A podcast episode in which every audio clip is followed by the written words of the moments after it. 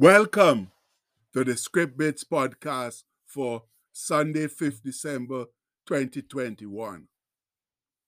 Our bit today comes from Luke fourteen, verse twenty-seven. Now that says, "And whosoever doth not bear his cross and come after me cannot be my disciple." Well, here we are together, friends, on another Sunday, just thrilled to be in each other's company, whether physically in the Lord's sanctuary or by technological means. The important thing is that we are together for worship, prayer, and thanksgiving. And you know what? I recently read an interesting statement where a lady asked the pastor why we go to church. And he replied that we go to church because someone might need us there. That's good. It's also true. And the corollary to that is also true. We too might need someone there. Now, if you have doubts about why we gather on the Lord's Day, then listen to these moving words from Hebrews, written to the displaced Christian Jews who were suffering serious persecution all over the Roman Empire. The author writes, "Let us hold fast the profession or confession of our faith, that's our hope, without wavering, for he is faithful that promised. And let us consider one another to provoke or stir up unto love and unto good works, not forsaking the assembling of ourselves together, as the manner of some is, but exhorting one another, and so much the more as ye see the day approaching." And that's taken from Hebrews ten, verses twenty-three to twenty-five. And the scholars explain, they say, "not forsaking the assembling." That means that this admonition involves far more than an erratic attendance. It involves the entire worship of Christ, and is an outward indication of an inner condition. The assembling of God's people provides opportunity for reciprocal encouragement, strengthening, and the stirring up that, that can be gained from one another. And they give you a reference there for Colossians three, verses twelve to sixteen. It consists of participation in worship and fellowship, because the church is a body interacting. And there's another reference to First Corinthians twelve, fourteen to seventeen. It is not merely a dispensary of spiritual food and medicine. Whoa! Yes, friends, we don't go to church just to be spiritually revived, but also to give of ourselves and to interact with others in praise and thanksgiving to our wonderful God. And now that we have a better understanding of why the saints of Christ ought to assemble, let's get to some good old-fashioned hymn singing, uh, offering up praises to our Heavenly King and Father.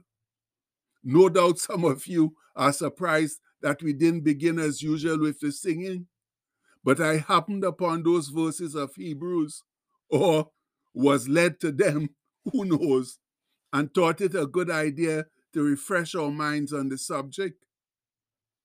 And today's hymn is a great favorite, one written around eighteen ninety-six by the American hymn writer Judson W. Van Deventer, who lived between eighteen fifty-five and nineteen thirty-nine. And the hymn is most pro- appropriately titled, "All to Jesus I Surrender." So, in a soulful, harmonious, scintillating, mid-tempo rhythm, let's offer up our sacrifices of praise from deep in our sincere hearts. And it goes, "All to Jesus I surrender. All to him I freely give. I will ever love and trust him. In this, in his presence daily live." And the chorus says, I surrender all. I surrender all. All to thee, my blessed Savior. I surrender all. And then we come to the next verse. All to Jesus I surrender. Humbly at his feet I bow. Worldly pleasures all forsaken. Take me, Jesus. Take me now. And another chorus there, I surrender all. All to Jesus I surrender. Make me, Savior, wholly thine. Let me feel the Holy Spirit. Truly know that thou art mine. And one more chorus of I surrender all. And the last verse says, sorry, no, the second, the last verse says, all to Jesus I surrender. Lord, I give myself to thee. Fill me with thy love and power. Let thy blessing fall on me. And the verse, the chorus goes on there. And then, all to Jesus I surrender. Now I feel the sacred flame. Oh, the joy of full salvation. Glory, glory to his name. And we go out with the chorus, I surrender all. I surrender all. All to thee, my blessed Savior. I surrender all. All to thee, my blessed Savior. I surrender all.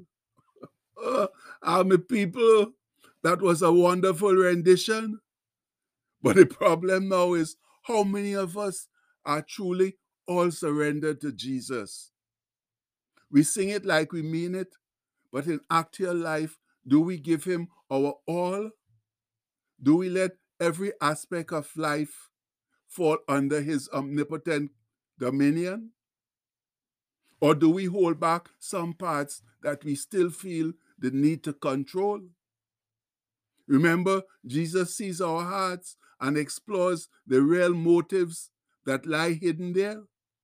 So it doesn't make any sense to sing one thing and deep down inside do something else. We might fool our fellow believer, but we won't fool Jesus.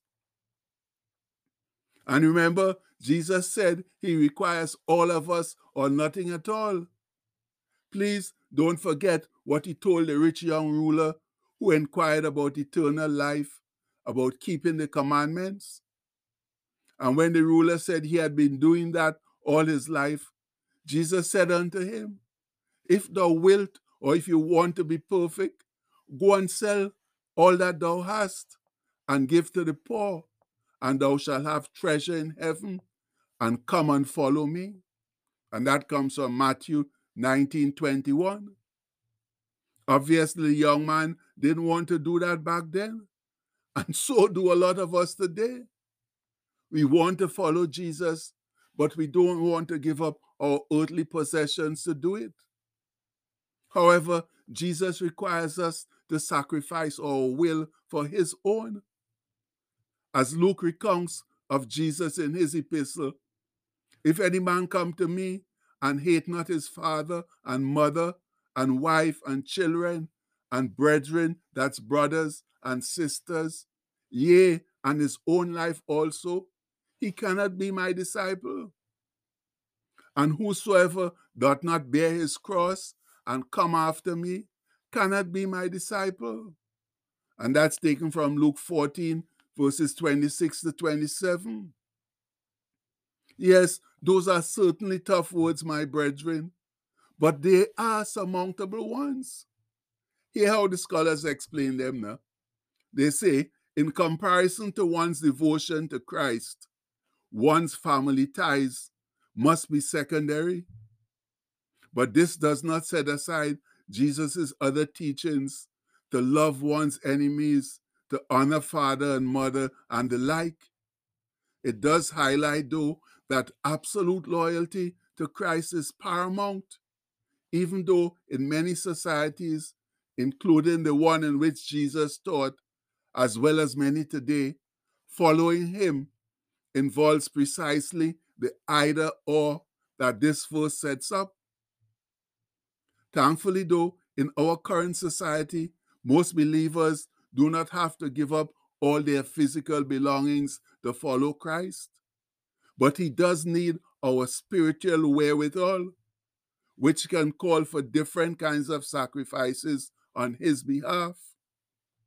And that's the main point in being a follower of Christ, that we subordinate our will to his and are willing to give up whatever it takes to make whatever sacrifice that's necessary to do his will. No, that's something for us to ponder on today, my people. And considering all that we have said, are we fully surrendered to Christ? Only the individual believer can truly answer that. But let's hope that we can all answer truthfully the question with a resounding yes. Much love. And the postscript for today says, surrendering all to Jesus is small potatoes compared to what he surrendered for us, his sinless life. And that's a fact you can't get away from it, people. Whatever we could do for Jesus doesn't compare in the least to what he did for us. So please, let's get sensible now. Let's surrender our all to him. Decide to sacrifice whatever he wants. Live his will and give up our uh, ours, because we know in the end time, at the end, if we endure, things will be much better than we can even ask or imagine. So today, let's go out and live for Jesus the way he wants us to live and the way we know how to live. And we pray this in his mighty name. Amen. Please have a blessed Sunday, my people. Much love. We'll be right back.